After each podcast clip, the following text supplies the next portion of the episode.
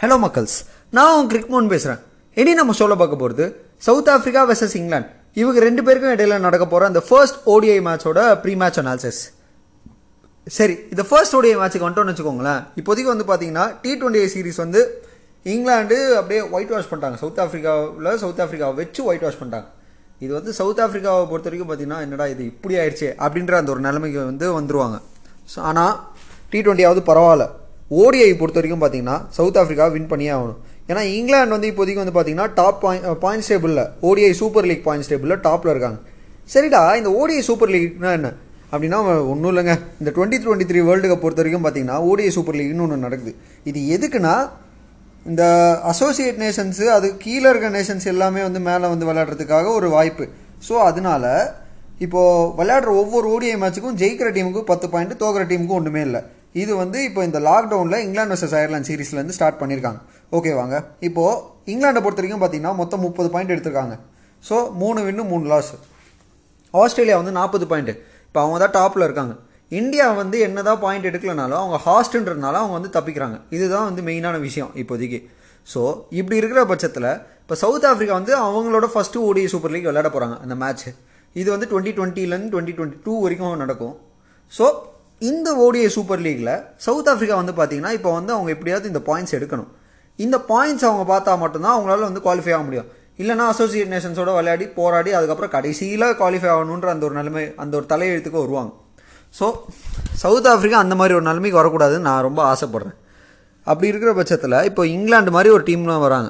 ரெண்டு டீமுமே வந்து பார்த்தீங்கன்னா என்ன தான் வந்து இவங்க பாயிண்ட்ஸ் டேபிளில் இந்த ஐசிசி ரேங்கிங்ஸில் வந்து டாப்பில் இருந்தாலுமே சவுத் ஆஃப்ரிக்காவும் இங்கிலாண்டும் வந்து பார்த்திங்கன்னா ஒரு மாதிரி கான்ட்ராஸ்டான டீம்ஸ் எந்த அளவுக்கு இங்கிலாந்து கான்ஃபிடென்ட்டாக இருக்காங்கன்னா அவங்களோட மெயின் பிளேயர்ஸ்லாம் கொஞ்சம் ரெஸ்ட் பண்ணிவிட்டு உள்ளே இருக்க அந்த ஒரு சில யங்ஸ்டர்ஸ்லாம் உள்ளே கொண்டு வராங்க. இப்போதைக்கு இந்த அயர்லாந்து சீரீஸில் விளையாடின அந்த ரீஸ்டாப்லே சாக்கிப் முகமது மஹமூத் அப்புறம் வந்து பார்த்திங்கன்னா டாம் பேண்டன் இந்த மாதிரி ஆளுங்கலாம் உள்ளே வராங்க இங்கிலாந்துக்கு.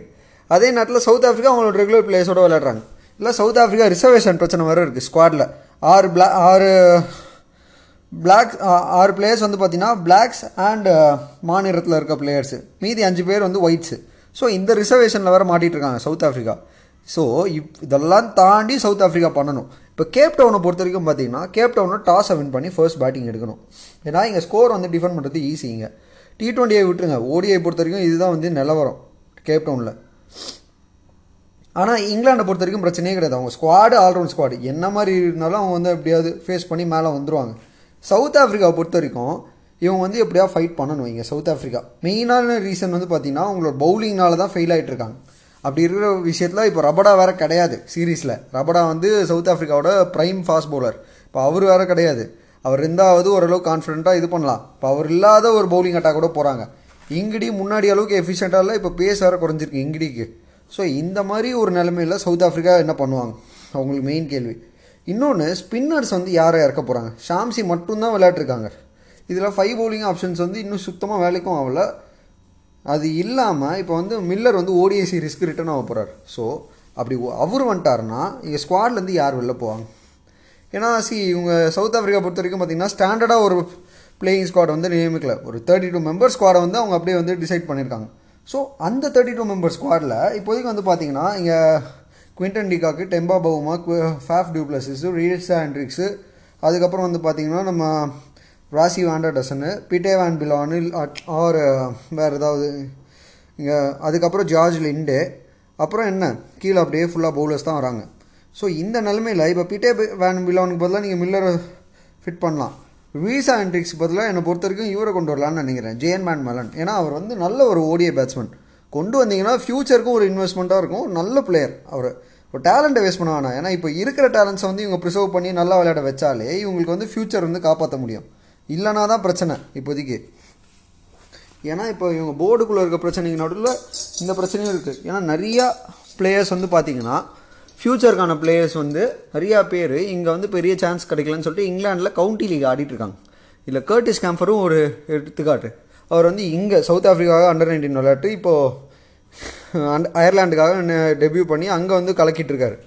ஸோ இந்த மாதிரி யங்ஸ்டர்ஸை வேறு சவுத் ஆஃப்ரிக்கா விட்டுட்ருக்காங்க ஸோ இருக்கிற யங்ஸ்டர்ஸை ப்ரிசர்வ் பண்ணணும். இதில் குவிண்டன் டிகாக் என்ன பண்ணுவார்? என்னை பொறுத்த வரைக்கும் பார்த்தீங்கன்னா ஃபிலிக் வாயோ உள்ளே வரணும். டேவிட் மில்லர் உள்ளே வரணும். ஹென்ரிச் கிளாசன் உள்ளே வரணும்.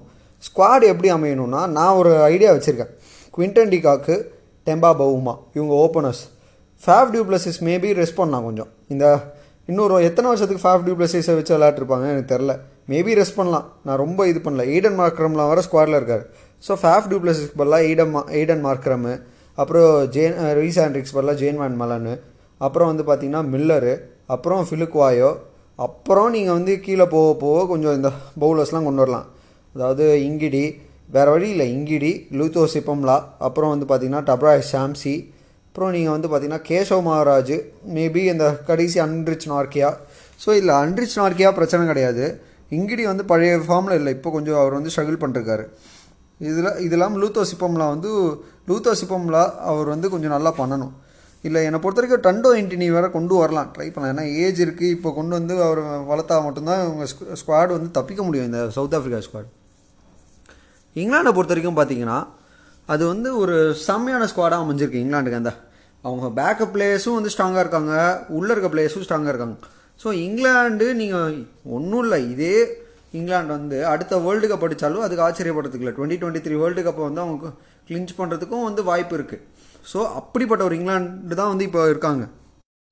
இன்ஃபேக்ட் வந்து பேண்டன் வந்து இடம் பெறல. பட் அதுக்கு பதிலாக சில சில பிளேயர்ஸ்லாம் சில இன்டர்நேஷ்னல் பிளேயர்ஸும் இருக்காங்க. அதே நேரத்தில் லோக்கல் பிளேயர்ஸும் கொண்டு வந்திருக்காங்க. இதில் என்னை பொறுத்த வரைக்கும் பார்த்தீங்கன்னா இங்கே லியாம் லிவிங்ஸ்டனுக்கு சான்ஸ் கிடைக்க வாய்ப்பு இருக்குது இப்போ பட்லரும் இருக்கார் பில்லிங்ஸும் இருக்கார். பில்லிங்ஸ் வந்து மேபி ஸ்பெஷலிஸ்ட் பேட்ஸ்மேனாக ப்ளே பண்ணலாம்.